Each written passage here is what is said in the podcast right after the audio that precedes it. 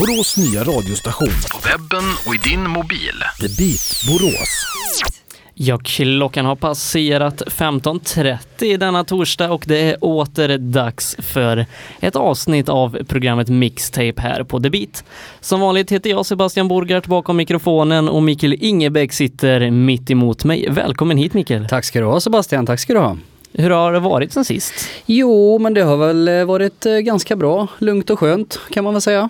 Det är härligt när det är så. Eller hur? 90-talet ska vi gå igenom i tio delar. Vi har kommit in i den tredje delen och det innebär året 1992. Och som vanligt eh, så tycker jag att vi börjar den 31 december året innan, det vill säga 1991. Och det var ju lite speciellt där när vi gick från 89 in i 90. Var det någonting speciellt när man gick mellan 91 och 92? Jag måste säga Sebastian att eh, det var det absolut. Eh, men vad jag har för minnen ifrån eh, nyårsafton 91 till 92. Jag har inte så mycket mer att tillägga där faktiskt. Jag kommer helt enkelt inte ihåg vad jag gjorde då. Antagligen var jag hemma med min chipspåse fortfarande ja, 13 år gammal. Ja, men du börjar komma upp lite i åldrarna nu. Ja, det blir ju så. Så snart kanske det börjar hända grejer på nyår.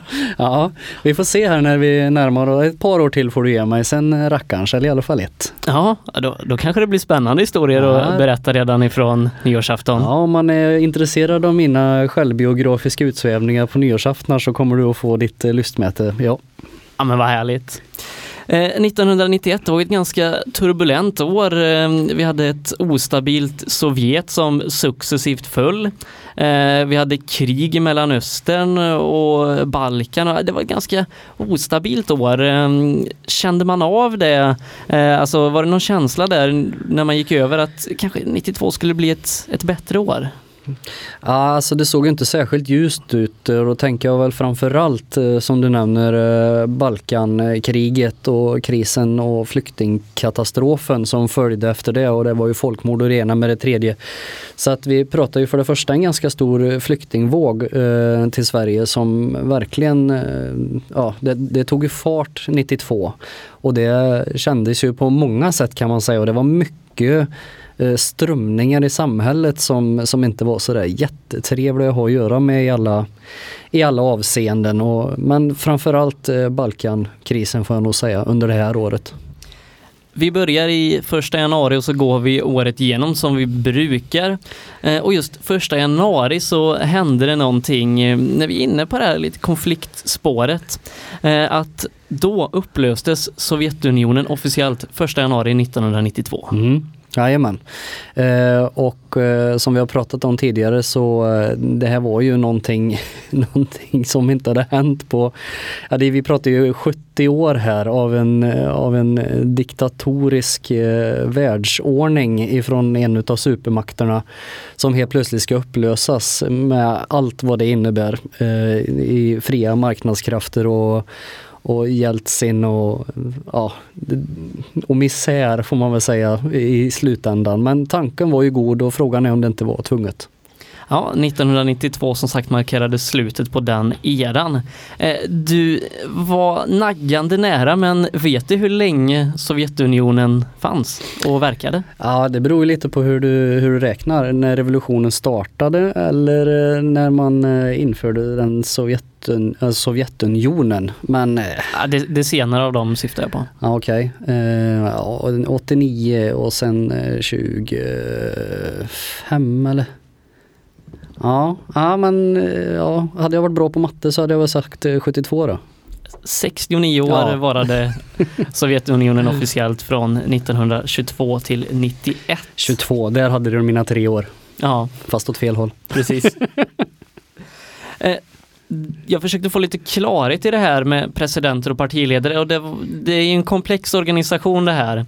Eh, vad jag kom fram till var eh, hur många partiledare det här kommunistiska partiet eh, hade haft Mm. under de här åren. Mm. Vet du hur många? Ja, vi kan ju ta dem en och en får vi se ifall det är någon Ja, jag missar. Om, om du kan dem så kör ja. på. Nej, men eh, om du börjar med att räkna Lenin då. Mm. Mm. Och sen har vi Stalin till 52 va? Och sen så har vi Khrushchev, Brezhnev Och så Michael Jackson. Michael Jackson. Ja. Missar jag någon där? Ah, åtta stycken vill jag ha det till. Jag har inte alla uppradade på Nej, mitt papper nej. men eh, du, du kan ju ditt Sovjet. Jo. Vet du, du vet vem som satt längst? Det var du ju inne på. Ja, det måste väl ha varit eh, Stalin. Ja, det stämmer bra. Vet du hur länge han satt? Eh, 25 till 52. Vad blir det? Men sluta nu Sebastian. 25 till 50. Nej, jag, jag tror du har fel. Jaha. 29 år satt han. Okej, 29. 29 år satt han. Mm. Vi ska lämna Sovjet för nu Mm. eh, och eh, gå två veckor framåt i tiden till den 16 januari. Mhm. Eh, för året innan som vi nämnde förra veckan då hade ju Bingolotto börjat 1991. Du Right. vet det här som fortfarande Ja, det, det är tvära kast men ja. en de finns. tumör som finns med i, i tv-världen. Ja, Bingo, Berra, Loket Olsson etc. Precis. Ja. Den 16 januari 1992 kom man på att den här verksamheten är inte laglig. All right. Så Bingolotto har i ungefär ett halvår bedrivit olaglig lotteriverksamhet i Sverige. Mm, på en markbunden kanal. Ja, Av en markbunden kanal. Producerat av TV4. Ja, Ja. låt höra. Spännande. så att den 16 januari, eh, man har väl förmodligen insett en stund tidigare, men då ger man en dispens till Bingolotto att fortsätta köra på. I retrospekt i efterhand alltså. Ja, Okej. Ja, vad fint då. Den, Bingolotto. Eh, jag vet inte om vi ska prata Bingolotto nu. Var det det som var din avsikt eller? nej, För- eh, det, var bara en anknytning till förra veckan när vi Ja. liksom presenterade alltså själva Bingolotto-konceptet för, för Sverige. Ja. Eh, men att man bedrev verksamheten olagligt i ett halvår. Ja. Det, Ja, det- det känns som att någon på researchavdelningen kanske inte... ja, men samtidigt, de hade inte SVTs erfarenhet av, eh, och kanske framförallt inte de direkta kontakterna till eh, maktens korridorer. De var ju faktiskt en eh, privat eh, aktör på en marknad som var fullständigt ny. Så att någonting hamnar mellan stolarna, sen att det är en eh, miljardindustri, det är ju må väl vara hänt. Vi ska prata mer om det här om en liten stund, men innan det så ska vi faktiskt lyssna på lite musik och det är du som har valt musiken även denna veckan. Mm. Vi börjar med Freddie Mercury, känd som sångare i Queen, men hade han en solokarriär också? Han hade en solokarriär, han försökte vid ett eh, par tillfällen i alla fall eh, inte bryta sig loss ifrån bandet men han ville åtminstone göra sina egna, sina egna grejer och med varierande framgång kan man väl säga. De tidigare försöken med Eh, no More eh, Mr Nice Guy och så vidare, de, eh, det gick ju inget vidare och framförallt försäljningen var ju åt skogen. Men de sista åren, och det var verkligen de sista åren, alltifrån Barcelona till um, The Great Pretender och så, med, och, och diverse samarbeten med, så, så, ehm, så, så lyckades han bättre helt enkelt. Och den som vi ska lyssna på nu då, Great Pretender, är ju från samma år som han faktiskt avlider också. Så därför har jag valt den. We are the beat. Borås nya radiostation. Freddie Mercury, The Great Pretender här på The Beat. Programmet heter Mixtape och vi går igenom året 1992. Och eh, ja, efter Sovjetunionens fall och Bingolottos olagliga lotteriverksamhet så ska vi ge oss in i sportens värld. 8 februari är jag på. Då är det dags för eh, det 16 olympiska vinterspelen right. som hålls i Frankrike. Right. Eh, Jag vill gärna kalla orten för Chamonix. Albertville, men jag tror inte den heter det på franska. Nej, Albertville. Arbelvi- Albertville. Vi skulle ha haft eh, våran eh, radiokompis med oss här, Ja, Mattias Josum, men eh, Albertville. ja. Ehm, och just det här OSet kommer att gå till historien. Eh, ja, kanske inte för att det hände något speciellt under det, men det är nämligen sista gången som vinter-OS arrangeras samma år som sommar-OS. Oh, just det. Det kan nog ligga någonting i det. Hade du mer information så får du gärna komma med den. Jag, jag tänkte bara på vad, vilket som för 92 var ju i Albertville ja. Och sen så hade vi Nej du får prata först, det hör jag. Ja, eh, nej men det är som sagt sista gången som vinter-OS och sommar-OS hålls samma år. Eh, från det att man introducerade vinter-OS fram till just 92 så hölls de alltid parallellt samma år. Ja, Eh, Men det var sista gången, för se- senare så sköt man isär de här med två år som vi har nu. Att Mm. Vartannat år är det ett olympiskt mästerskap, Mm. sommar, vinter. Och Sydney var ju 2000 och så räknar man baklänges, 96, 92. Så då var det alltså vinter-OS som fick flytta på sig. Ja. Ja. Vi ska komma till sommarspelen eh, om en liten stund. Eh, men det här var ett historiskt väldigt dåligt vinter-OS för Sverige som normalt är en, en av de starkaste vinternationerna Mm. när det kommer till skidor och hockey och eh, allt sånt. Har du något att säga om just det här OSet? Ja, jag får för mig att vi bara vinner ett enda guld faktiskt och att det är Torgny Mogrens femmil. Ett guld stämmer. Ja, men det var nog vid något annat tillfälle. All right. Pernilla Wiberg är det som vinner guld i storslalom. Ah, such a privilege. Så hon höll fanan högt. Ja, Eh, vi tog också tre brons i, ja, jag tror det var fem mil, tre mil och sen så var det någon sån här, när de åker skridskor fort runt. hockeybockey. Ja, utan, utan klubba. Jaha. Jag, jag kommer skridsko kanske. Ja, just det. Jo, Du fattar vad jag menar. ja, absolut. Eh, fyra medaljer tog Sverige totalt. Där placerade Sverige ändå på en trettonde plats på medaljligan. Ja, det måste ju betyda att eh, före detta Sovjetrepubliken och USA tog allt. Ja, Ja, det är fantastiskt vad dåliga vi var då. Men det var ju efter en hel, alltså det var ju den första stora generation, generationen inom skidsporten med, med Svan och Wassberg och, och Mogren, alltså och eh, Billgren. Ja, det var, det var, det var, det var liksom på dekis, så kan man väl säga då. Så det var skönt att vi hade Pernilla då, det var ju perfekt. precis. Men just 91 och 92 var Sverige väldigt starkt när det kom till hockey. Man eh, vann VM-guld i hockey 1991. Mm, kommer in i OS och åker ut i kvartsfinalen mot Tjeckoslovakien. mm, Samtidigt som då före detta eh, Sovjetrepubliken eh, ångar på och tar ganska enkelt hem eh, hockeymästerskapet. ja. Eh, de gick under ett namn det året. Förenade laget hette hockeylaget eh, och Sovjetunionen tävlade under olympiskt flagg Ja, eh, som oberoende staternas samvälde. ja just det. Och man slog Kanada i hockeyfinalen. Ja det är ju föga förvånande. Alltså den maskinen tuffade ju på. Det var väl fortfarande träningsläger och, och hård träning som gällde för, för många utav de sovjetiska, forna sovjetiska spelarna som inte hade lyckats ta sig till NHL då. Så att eh, det, för- det förvånar mig inte alls. Vi ska hoppa framåt i tiden. 2 mars. Och nu så ska vi tillbaka till det här TV4 som var första Yes! marksända kommersiella stationen Ja, eh, som vi har pratat om tidigare. Jag tror TV4 medverkar i alla våra avsnitt. men, men de var lite hippa i början kan jag tänka mig. ja men folk gillade ju att det var någonting nytt och du förstår det här med reklam, det är ju underbara saker. Och det tycker vi ju än idag. Ja, världen går väl nästan runt på reklam. Ja, men så är det ju. Nej, ja, det är klart att de hade ju mycket nya grepp. De kunde ju göra saker som, som gamla SVT inte, inte ville eller vågade ta i. Eh, Bingolotto till exempel som vi har nämnt är ju ett sådant. Det var som folkrörelse helt enormt. Men det har nu gått ett och ett halvt, två år sedan man började sända TV4 i Sverige.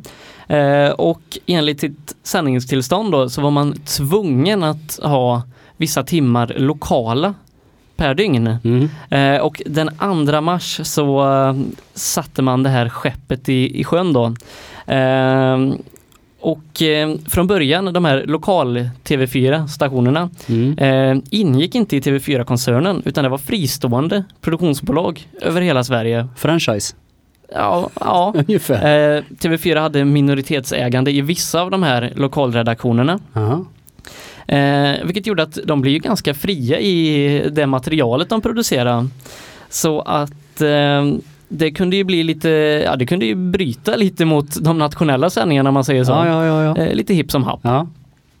Spännande.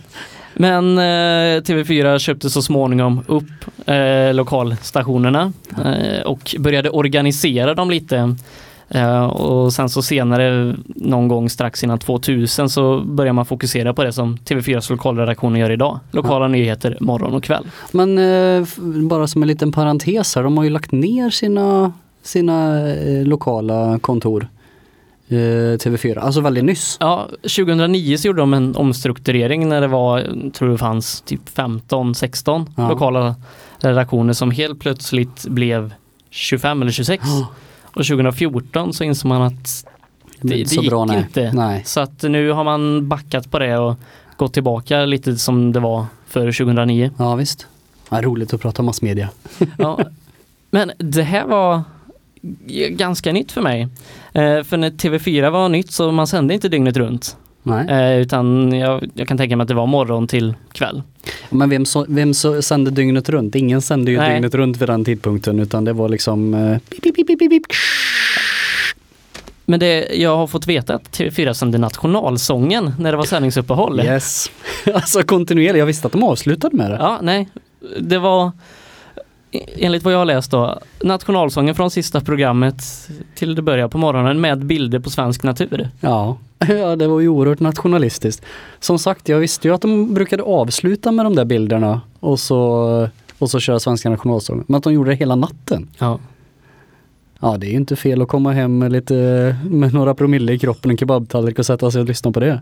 Det är underbart. 2005 så började TV4 med dygnet runt sändningar. Right. Eh, men det fanns fortfarande ett litet sändningsuppehåll mellan sista nattprogrammet och Nyhetsmorgon. Mm. Och den fyllde de med. Den fyllde man med nationalsången. Ja. Eh, 2006 så eh, slutade man med nationalsången i Mm. TV4. Eh, men eh, 2009 så tog man tillbaka den som en programutfyllnad eh, där väldigt tidigt på morgonen. Okej. Jag, jag vet inte om den är kvar än idag. Nej, inte jag heller. Jag är inte uppe så tidigt. Inte med TV4 i alla fall. Det är, vad menar du då? Vill, du- vill du att den ska vara här? Tycker du det är bra?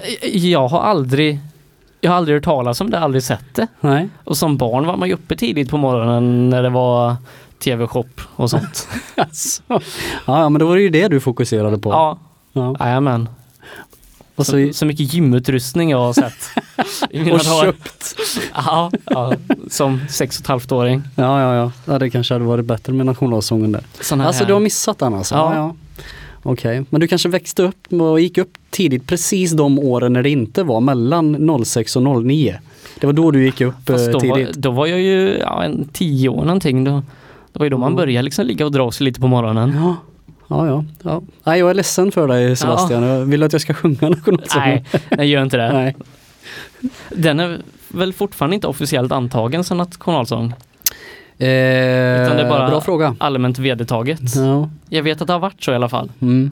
Nej, det, det, har jag, det har jag faktiskt ingen koll på. Eh, jag vet att det har varit debatter om att vi skulle haft någon annan, till exempel Öppna landskap med Lundell har ju varit på tapeten vid några tillfällen. Men eh, det har ju inte hänt liksom. Nej, nej så vi får väl se vad som händer. Ja, absolut. Det hände i alla fall ingenting 92 för att jag vet, jag vet inte om de körde nationalsången 92 ens. Det sjöngs svenska nationalsången mycket 1992 men återigen av i flera TV4. helt andra anledningar. 9 maj, Mm. då hålls Eurovision Song Contest i Malmö. Boja! I och med att Carola vann året Just det, innan. det gick vi igenom. Jajamän. Trevligt. Ehm, och föregående år så blev det ju en tv-krock utan dess like när man sände både finalen i Melodifestivalen och hockey-VM-finalen samtidigt. Aj, aj, aj! Det här hade man förutsett lite bättre 1992. Okej. För att dagen efter, hockeyfinal, eller efter Eurovision-finalen i Malmö så håller man hockeyfinalen. Ja, okej. De, kom- de är så tajta där alltså. Det Ja. finns liksom inte en Nej, helg nej. där och en helg där. Det måste ske samma dag eller samma helg. Okej. Men jag tänkte kolla hur bra du är på ditt Eurovision Song Contest. Ja, kör. Eh, hur många gånger har det arrangerats i Sverige? Ja, det måste ju ha att göra med hur många gånger vi har vunnit. Eh, Precis. Jag skulle kunna räkna igenom dem Men men... det att man vinner innebär inte att man arrangerar. För Irland som vann ett par år på rad valde att inte arrangera i slutet. Mm. Och då hamnade vi... Menar Men, men sen om det har påverkat den svenska Nej, statistiken nej, okej, vill jag mm, inte gå in på. Nej men du vill ha en siffra. Du får eh, sju. Sex. Sex, ja. Det är lite få det. Vi har ju vunnit fler. Nej, vi har vunnit sex gånger. Nej, vi har vunnit fler. Vi har vunnit sex gånger. Okej. Ja, vi får ta det över en låt sen. Vet du när det var senast? Eh... Som det arrangerades i Sverige, inte som vi Jaha. Eh, ja, men det var väl förra året? Nej, i år arrangerades det återigen i Malmö. All right. Tror, Ja, jag, tror jag. Okej. Eller var det förra gången det var Malmö och Friends Arena? Men, nu? Jo, ja. det stämmer nog för att det var hockey-VM i Sverige när eh, Loreen hade vunnit 2012 och det skulle Ja. vara 2013 så var det hockey-VM i Sverige. Så därför fick man ha det i Malmö. Ja, just det. Precis. Återigen, stämmer. det här med hockey och Eurovision. Ja, det usch, det fungerar inte ihop. Men vet du vem som var programledare för Eurovision 20, eller 1992? Åh, jag säger Lasse Kroner, han är alltid med. Harald Treutiger. Of course, 24 karat-killen. Ja, det är fantastiskt. Han var verkligen i ropet då. Men du, du ska få prata lite löntagarfonder om en stund, men innan det så tänkte jag The Cure, Mm. Friday I'm in love. And I am, Oh, även om det är torsdag. tomorrow. Ja, då så. Download our app at App Store or Google Play and listen to the beat. The Cure, Friday I'm in love och vi får väl hoppas att så många som möjligt där ute är riktigt eh, kära imorgon. Ja, absolut. 12 maj Mm. har vi kommit till i våran färd genom året 1992. Då upplöser man löntagarfonderna i Sverige Mm. eh, och det gör regeringen då ledd av Carl Bildt Ja. ihop med Ny Demokrati Ja.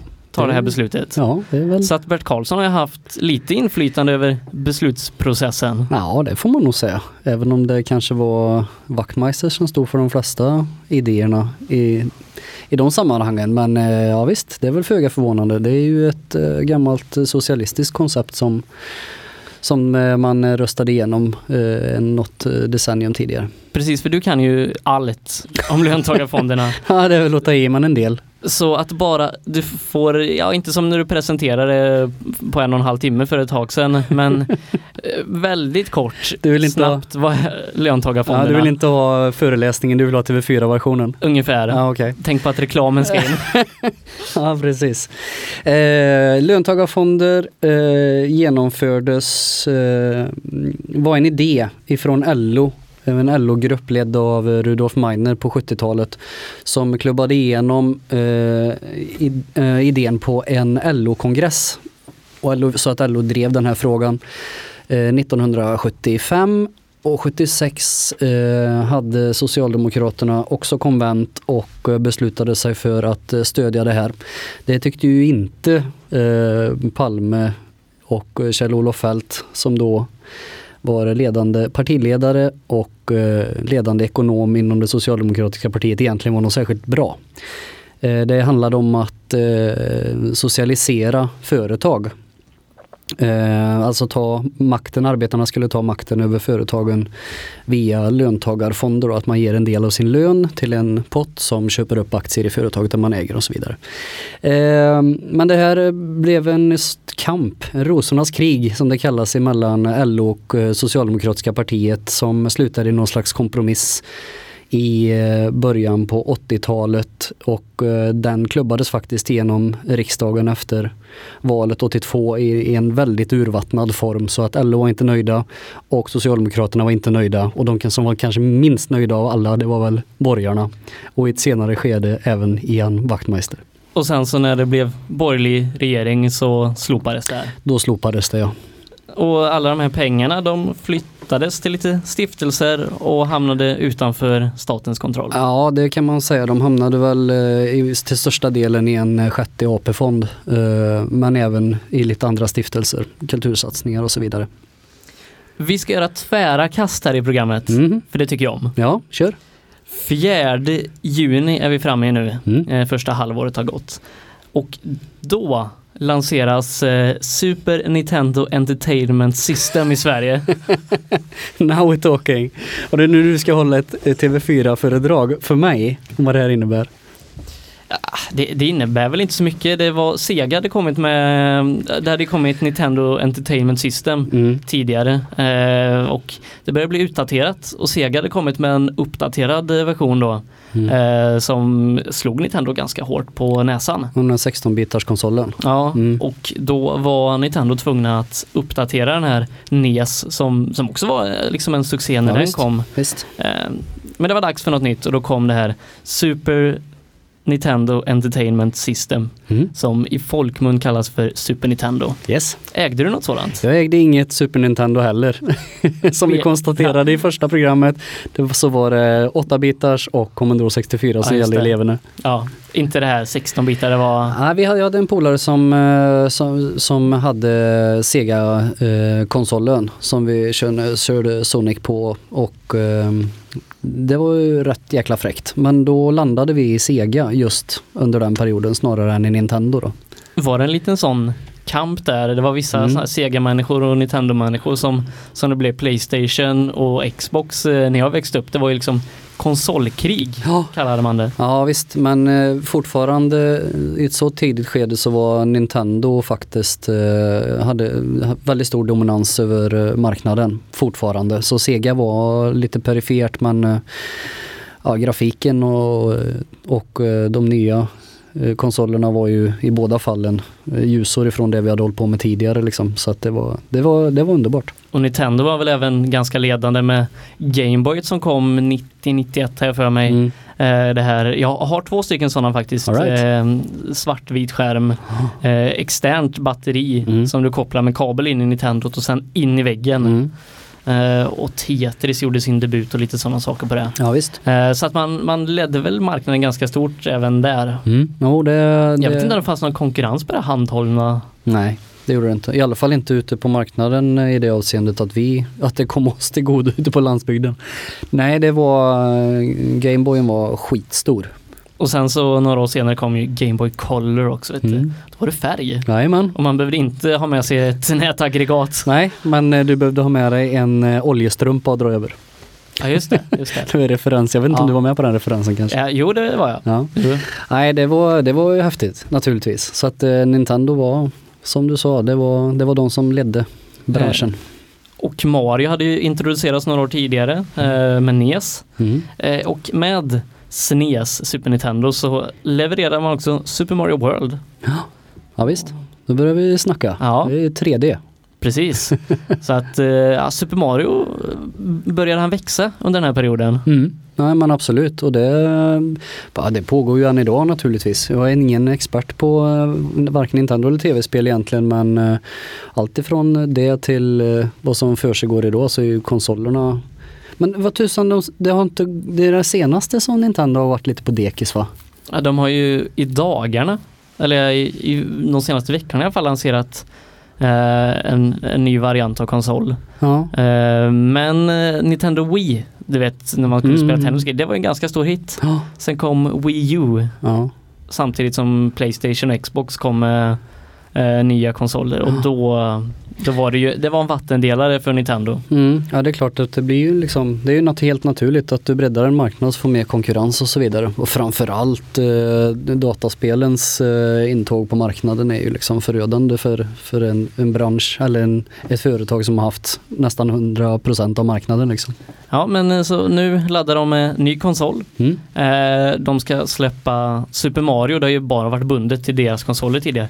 Eh, nu har man gjort ett samarbete med Apple, så nu ska Super Mario komma först till iPhone eh, och lite senare till övriga mobiltelefoner så att eh, man Right. inser väl att man får nog vidga sig lite där. Mm. Och sen så har man ju haft lite andelar i det här Pokémon Go också. Eh, det har ju inte enbart varit Nintendo som ligger bakom det utan det är ju själva Pokémon-bolaget som de är delägare i. Men ja, det, det är väl på lite uppgång för dem. Ja, ja, ja, vi får se. Men det låter ju vettigt att de eh, har slått sina påsar ihop med Apple. Det brukar ju gå bra för Ja. folk som gör det.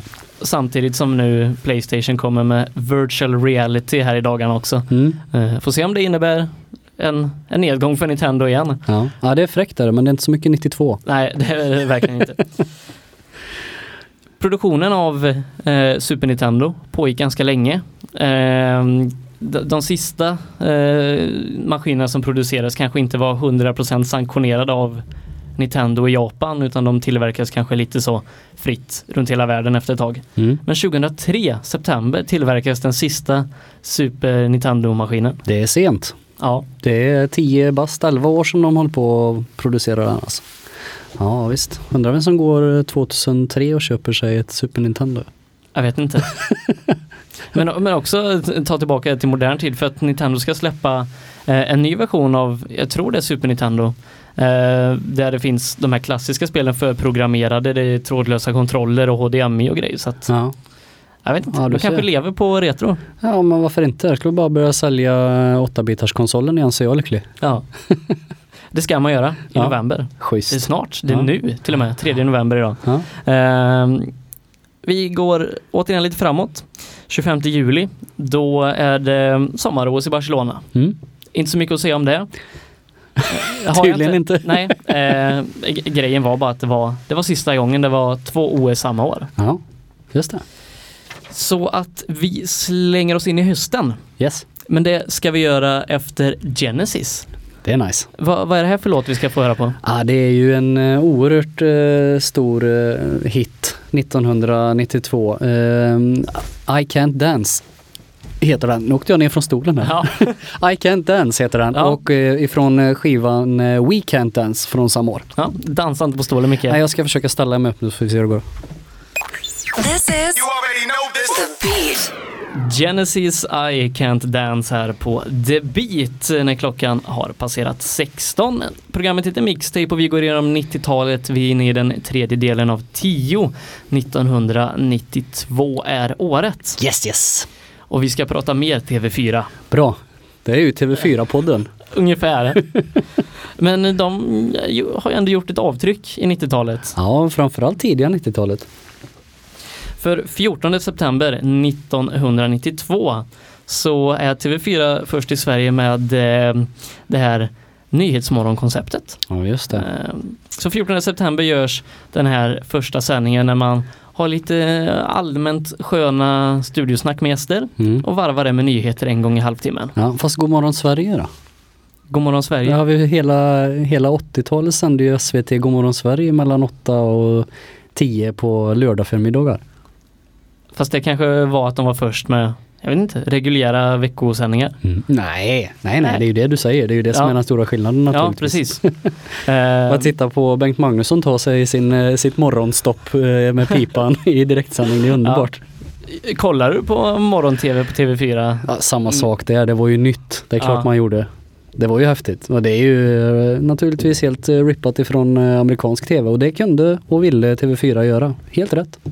Men nu så har ju, jag tycker SVT och TV4 närmat sig ganska mycket i de här morgonprogrammen. Eh, Mm. Var TV4 lite mer fria och galna i sitt morgonprogram? Ja, absolut. Och det är de ju fortfarande. Jag menar, vill du ha verklighet och eh, allvarliga nyheter i kombination med seriöst kultur seriöst kulturutbud så väljer du SVT eller vill du titta på Mjuka katter och Tilde de Paula så väljer du TV4. Det är en vattendelare. Och framförallt när Peter Jihde tar diabetessprutor i direktsändning. Ja, det är ju underbart, eller hur? Ja, visar hur det går till liksom. Ja, Ja, jag tror till och med han heter Jihdes diabetes på Instagram. ja du vet. The ego on that guy. Ja, det är underbart. Fin frisyr har han också. Ja. Eh, så det hände den 14 september. Och nu Mick, vi ska prata lite snusk. Ja, kör hårt. Eh, Var du snuskintresserad 92? Nu ska vi se, 14. Ja, god damn yeah. Hell yeah. Kände du till eh, herrtidningen Svenska Hustler? Jag kände till eh, konceptet med den sortens tidningar, men just Hustler, det vet inte tusan om jag hade något begrepp om som 14-åring. Det var ingenting ni hittade i skogen ute i, i Levene? Det gjorde vi säkert. men återigen, om det var Hustler, det vet jag inte. Men tidningar, tidningsgömmor fanns. Det var, Eleverna. det var alltså en grej att det, det låg eh, sådana tidningar ute i skogen. Jajamän. Men vem la dit dem över hela landet? Jag gissar eh, de som var, ja du tänkte, ja det kanske var en statlig, ja, ja, som åkte ut och la ju- ut dem. Det är ju inte bara du i Levene som har Nej. hittat Nej, porr i skogen. Nej, jag tror helt enkelt att det var så. ja, Det var väldigt märkligt egentligen hur de där dök upp. För att de fanns ju bara.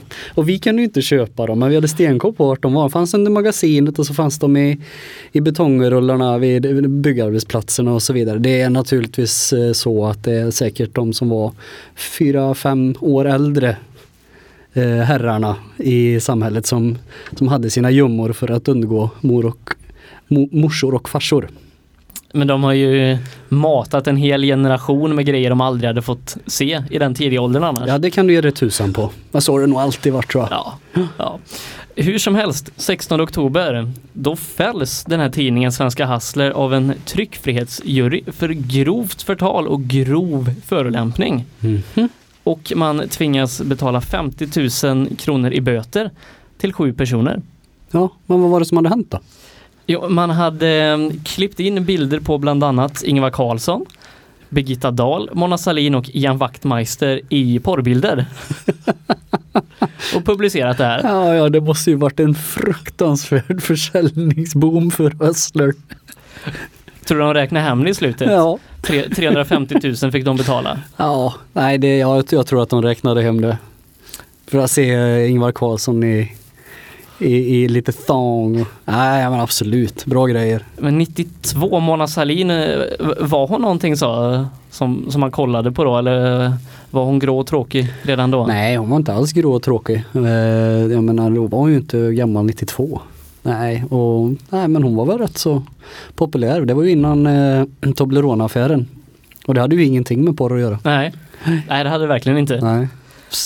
Nej, men så att eh, de här bilderna måste ju finnas någonstans på internet. Du du har inte hittat dem alltså? Jag har inte ansträngt mig men jag, jag blir ju bra gärna lite sugen. Ja, jo absolut. Jo, nej, men den, den uppsättningen människor i någon slags... Nej, det är, det är vidriga grejer alltså. Vi skippar november för det hände inget kul. November 92 var alltså månaden. Ja, då det precis. inte hände något. Okej. 9 december 1992, då stänger man Falu koppargruva efter 800 år. Ja. Man var tvungen att lägga lutfisken i blöt. Ja, Mm. 200 år. Ja, okej. nej 800 år. 800 år! 800 år. Ja, det är ju... en- Carl von Linné gick runt där på 1700-talet och skrev eh, hemska berättelser och Mm. Om den 500 år gamla gruvan. ja. Ja, jäklar alltså.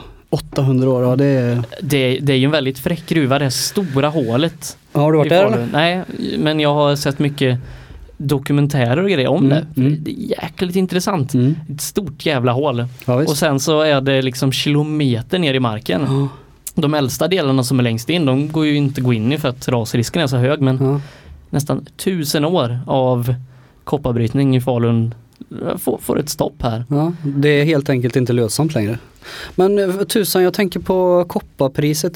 Som gammal plåtslagare mm, gick ju upp vansinnigt för en sisådär en 8-10 år sedan innan kraschen. Alltså då måste det ju varit mat på öppnaren igen. Men det Ja. gjorde de ju inte så att nej det antagligen inte då. Men, Är det inte den ett världsarv? ja, men, Och K-märkt och du vet. Ja men money talks alltså. Ja. Till på TV4. Ja, Money Talks. Ja, Tilde de Paula. ja visst. Skicka, Men då hissa skicka ner ner, henne med en spade. jag tänkte det också. Skicka ner till det med en spade och gräv upp lite nu. Det är ju pengar i det. Precis, kan eh, sponsras av McDonalds eller andra företag som säljer Ja, hamburgare. Ja, visst det. Skicka med Olsson, Leif Loket Olsson och Peter Jihdes frisyr också. Ja, Jajamän. Och Peter Magnussons pipa. Se bara till att de har dispens för eh, verksamheten som Ja. inte bryter mot lagen. Ja, precis. Och så att de får ordentliga reklampauser. Ja, Ja, ett koncept för Falu koppargruva. ja absolut. Och så, Jag, jag tror de lever ganska bra på sin besöksnäring. Det tror jag också. Det är säkerligen så. Jag tänkte bara med falukorven tänkte jag också på. Det är svårt att inte tänka falukorven när man tänker på gruvan. Den har väl lite koppling till gruvan? Jo, jo, men det var ju de utkänta gamla eh, oxarna som, eh, som drog hissarna och eh, malmen. Som blandades ut med kopiösa mängder potatismjöl. Ja. Ja. Och så eh, Falu rödfärg. ja.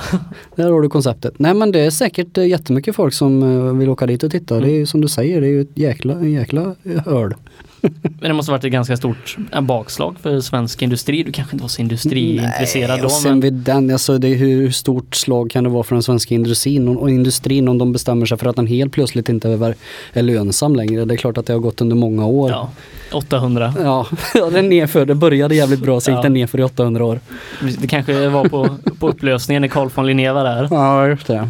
Ja, vi kanske planterar någon Det här idé. går inte så många hundra år till. Nej, nej. Han kände att det var på gång. Cheferna började ta ut så här avgångsvederlag. Och, Ja.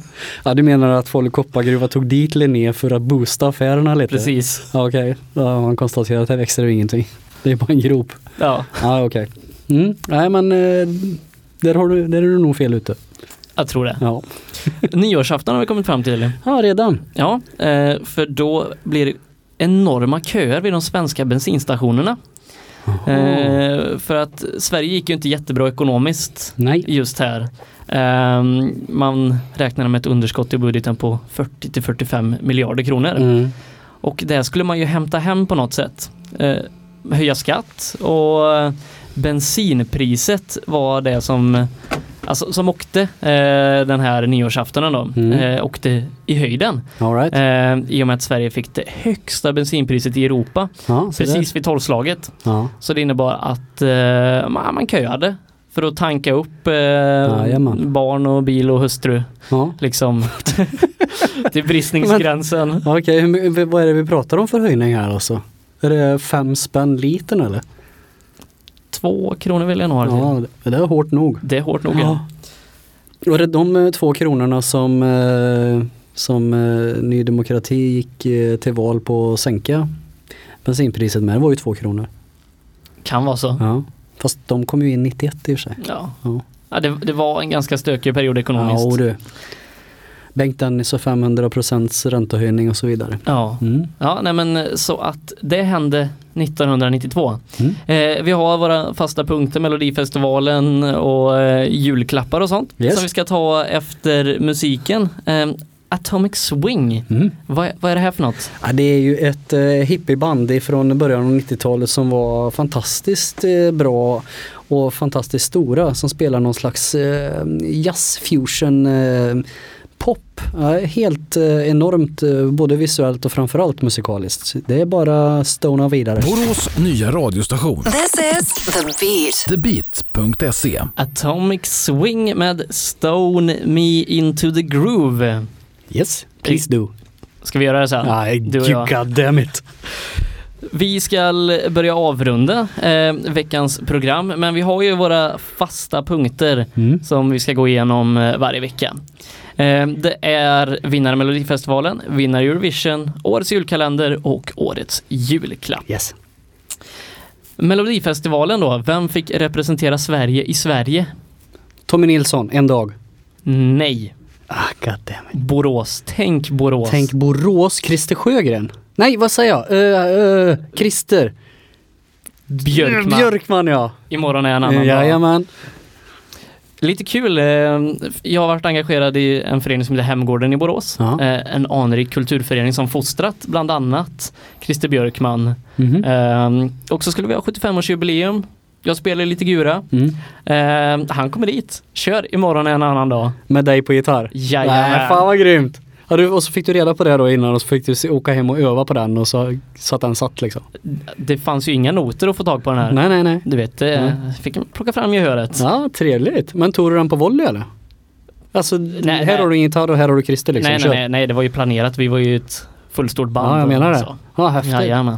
Om man tycker att Christer är häftig. Men Ja. jag tyckte det var roligt. Ja men det var kul. Och Eurovision som vi sa hölls i Sverige. Mm. Men vem vann? Ja, jag ska hitta på någon mer. Eh, Danmark. Linda Martin. Nej. Jag tror hon kommer från Irland. Ja. Faktiskt. Alright. Why Me heter den låten. Why me? I look at myself and I can't believe it. Why me? Ja, just det. Stämmer.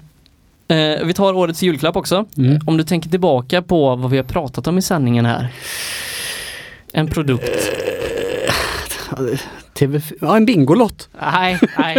Bingolotten var inte årets julklapp. Nej, jag måste säga bakmaskin igen. Jag kan inte. Nej, tv-spelet. TV-spelet. Må- Inte som, inte som koncept. Äh, det, det var väl både eh, Nintendo och Sega som fick, som fick dela på Delar, det. ja precis. Alltså tv, ja okej. Tv-spelskonsolen Ja. eh, var årets julklapp. Ja. Ja, det är väldigt intressant utnämning. Wokpannan är en wokpanna men Ja. ja. Ja, en, gitarren vann. Ja, ungefär Okej, så. all right. Årets julkalender 1992. Den här är väldigt intressant faktiskt. Mhm. För den utmärker sig. Åh, vad tusan. Så var det Sunes jul och nu är det... Ah. Nej, nej du får ingen led, kan jag få en ledtråd då? Den var direktsänd. Inte förinspelad, direktsänd. Nej, nej, du får ingenting. Det är blankt. Klasses julkalender. Ja! Göra pizza av Klasse hönökaka. Ja visst. Ja det är ju underbart. Slog det igenom då, göra pizza på hönökaka? Mm, det gjorde det hemma i alla fall det kan jag säga. Då var mikron jäkligt ny också. Ah. Så att vi, eh, det gjorde vi. Bara ketchup och ost och så in i mikron. Det var som att äta en skurtrasa. Underbart var det. Vi ska tacka våra lyssnare för att de har lyssnat den här veckan. Mm. Nästa vecka är vi tillbaka 1994. Eller 93. 93. Jag går Får händelserna välja i förväg. själv. Får Ja, välja själv. Vi får se. Jag kommer köra 93. Ja. Kör du fotbollsåret. Jag tycker att vi, vi ska avsluta med Christer Björkman. Imorgon är en annan dag. Det tackar vi för. Power to the beat.